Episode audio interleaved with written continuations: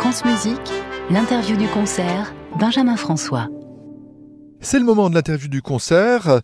Nous allons recevoir aujourd'hui Catherine Cournot, qui est pianiste à l'Orchestre Philharmonique de Radio France, et Jean-Baptiste Leclerc, qui vient de rentrer comme percussionniste toujours à l'Orchestre Philharmonique de Radio France. Alors cette sixième symphonie des Malheurs, c'est la fête des percussions.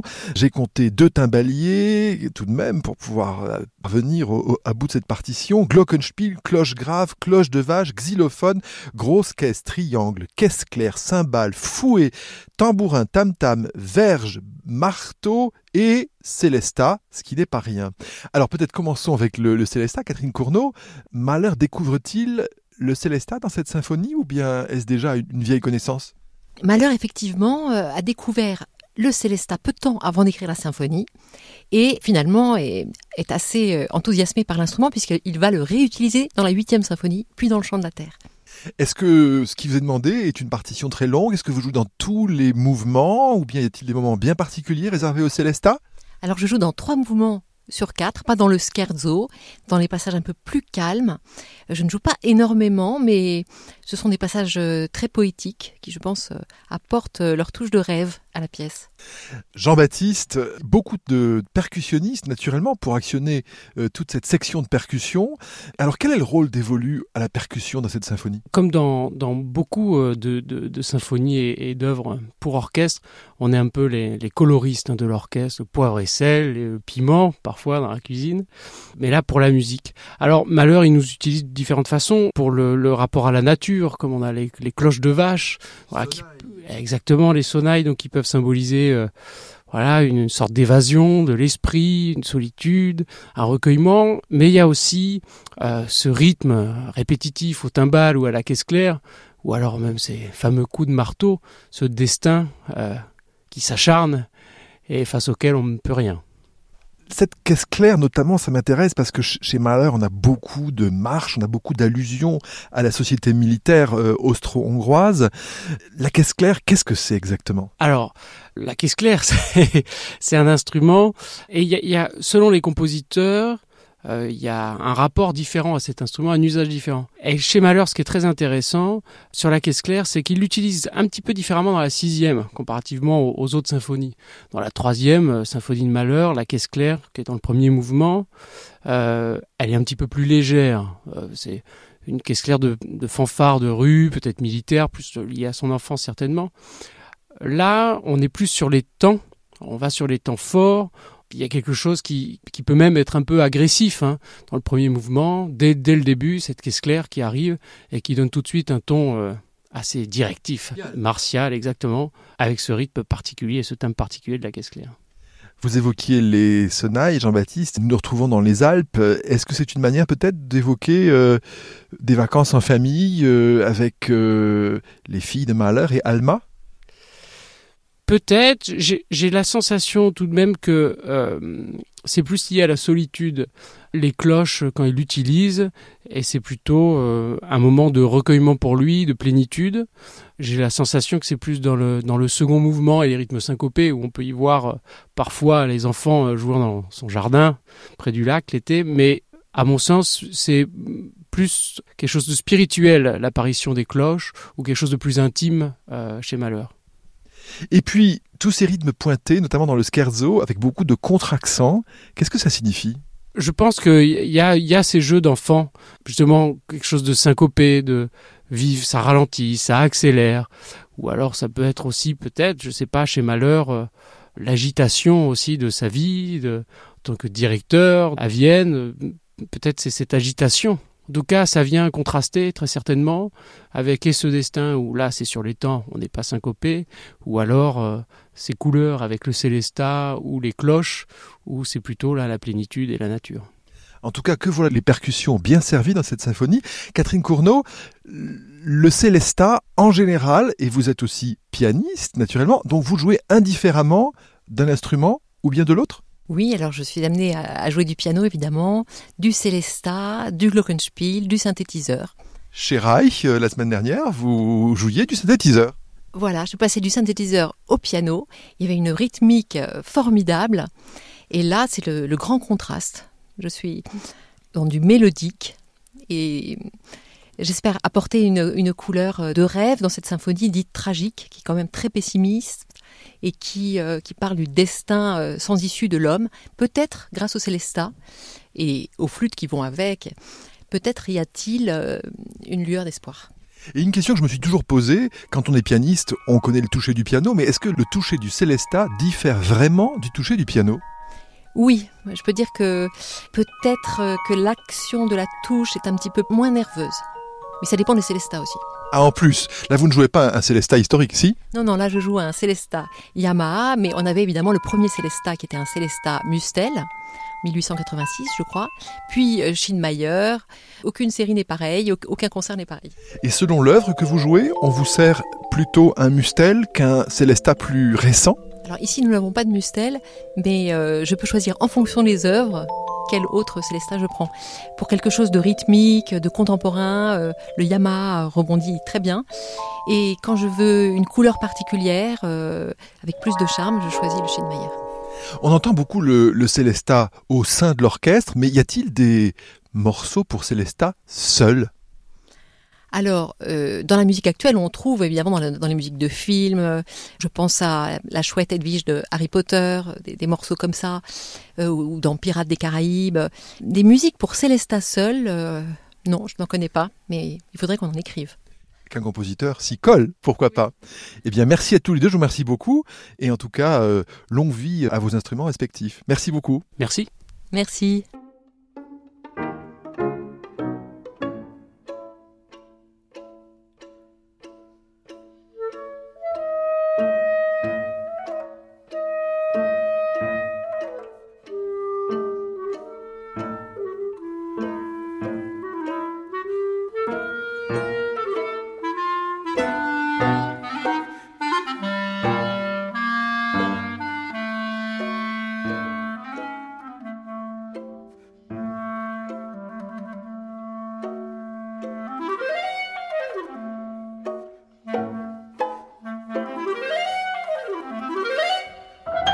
Música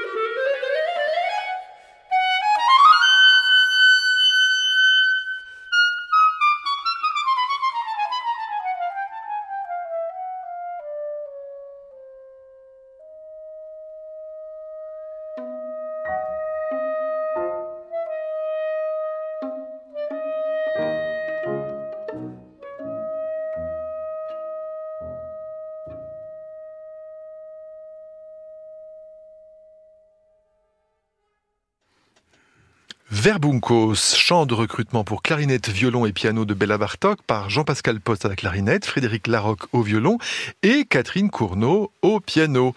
J'ai le bonheur de saluer à ce micro Jean-François Georges et Maxime Lépine. Bonsoir messieurs. Bonsoir. Vous êtes tous les deux des abonnés fidèles de l'auditorium de la Maison de la Radio et de la Musique. Euh, vous me disiez à l'instant, depuis 8 ans, et vous depuis bien plus longtemps. Oui, mais... Puisque votre carte d'abonnement porte le numéro 76. Oui. Et ça doit remonter au début des années 70, à l'époque du théâtre des Champs, de Playel, etc. Ce magnifique endroit n'existait pas, bien sûr.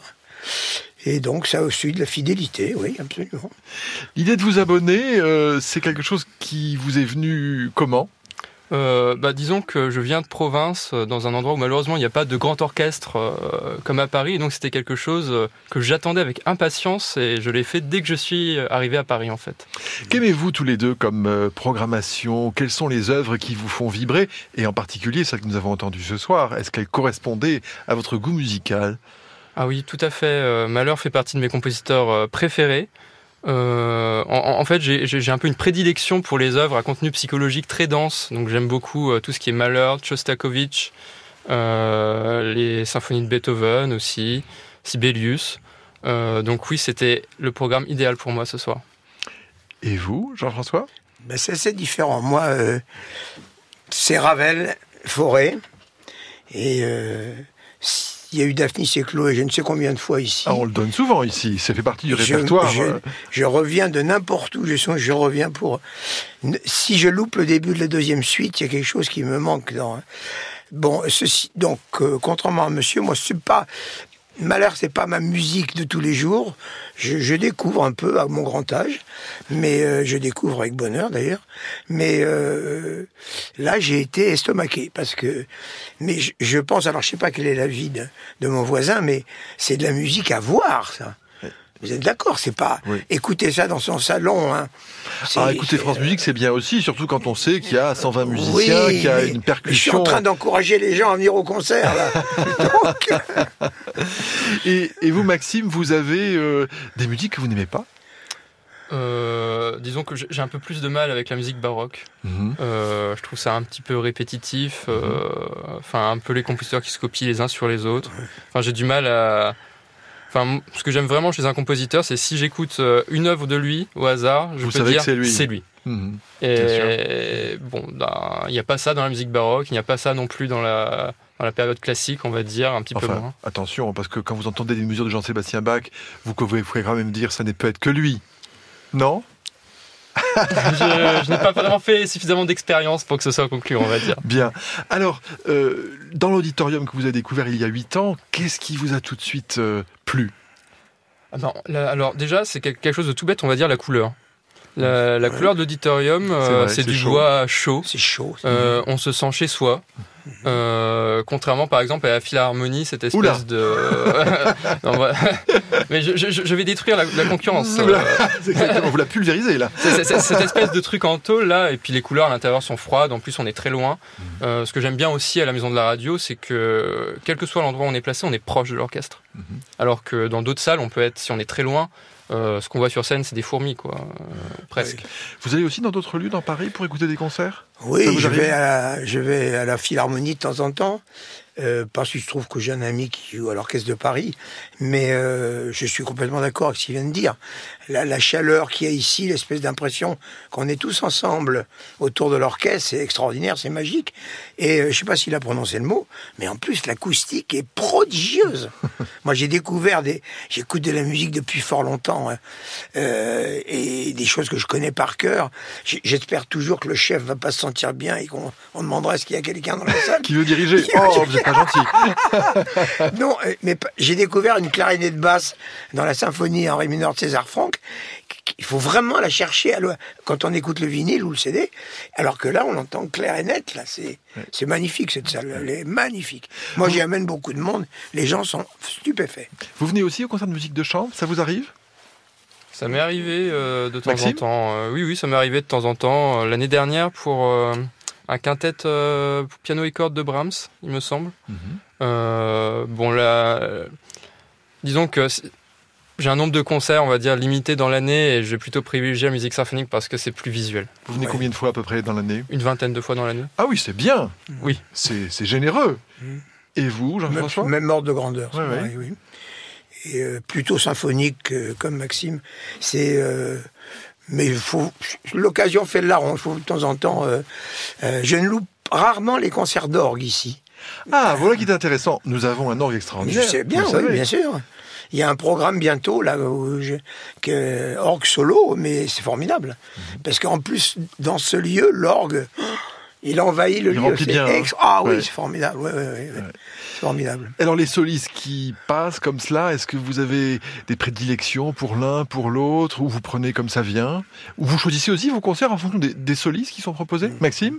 Alors, je choisis plutôt mes concerts en fonction des, des œuvres Oui. qui, qui sont jouées, mais j'ai quand même une soliste en particulier que j'aime beaucoup, Ah. c'est euh, Sol Gabetta. Ah, quel bon choix Parce que euh, je lui dois, enfin l'une l'une des choses que je préfère, c'est découvrir un morceau qui me plaît, que j'ai jamais écouté et qui me plaît. Et grâce à elle, j'ai découvert le concerto pour violoncelle de Weinberg Mhm. et le concerto pour violoncelle. Alors ça devait être le numéro 1 de Martignou. Mhm. Euh, c'était Qu'elle joue souvent, qu'elle va jouer bientôt d'ailleurs. C'était ici et c'était des, c'est des œuvres que j'ai trouvées magnifiques et ça fait partie de mes plus beaux concerts ici. Donc euh, je lui suis très reconnaissant. Alors c'était ma question évidemment, quels sont les, les deux concerts qui restent gravés dans votre mémoire encore aujourd'hui, même après quelques années?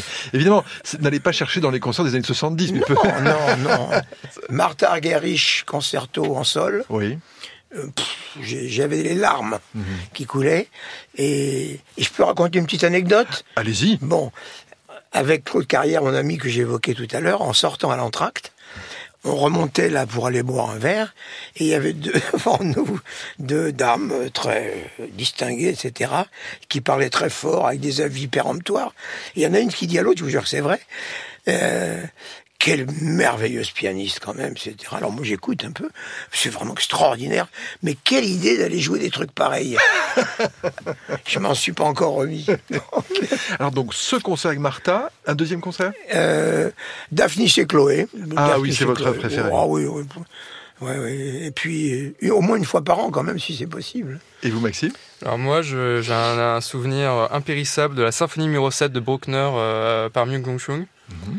Euh, et sinon, bah, j'ai aussi souvenir d'une symphonie numéro 10 de Shostakovich. euh, Ici? ici, oui, ici, qui m'avait vraiment pris au trip. euh. Alors, je crois que lui aussi, vrai.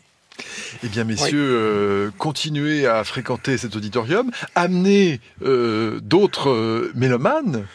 On- vous venez aussi en- en- entre amis, en bande, parfois? Ah, mais oui, bien sûr, moi. Ouais. Oui, oui, je, je fais venir des provinciaux, même ici, en leur disant débrouillez-vous. Parce que je fréquente, hélas, un monde là où il y a pas mal de retraités. Quand ils veulent venir à Paris, je leur dis choisissez là, il y a une belle programmation. C'est la Voilà. bonne fenêtre de tir. Ouais. Et vous, Maxime, vous venez Alors, aussi alors moi l'année prochaine, j'ai bien l'intention de venir souvent avec ma compagne, qui à mon avis m'écoute et à qui je dis euh, je t'aime. Oh, c'est Saint-Valentin, c'est toujours aujourd'hui. Aucun C'est tous les jours. C'est tous les jours, absolument. Eh bien, un grand merci à tous les deux d'être passés nous voir. Ça fait plaisir de rencontrer euh, des abonnés de l'auditorium et qui sont de plus en plus nombreux. On va écouter euh, California Dreamin', un arrangement pour euh, flûte traversière et ensemble instrumental. Il y a le percussionniste que je recevais juste avant vous, Jean-Baptiste Leclerc aux percussions, ainsi qu'Emmanuel Kurt, qui est aussi un des percussionnistes de nos deux orchestres.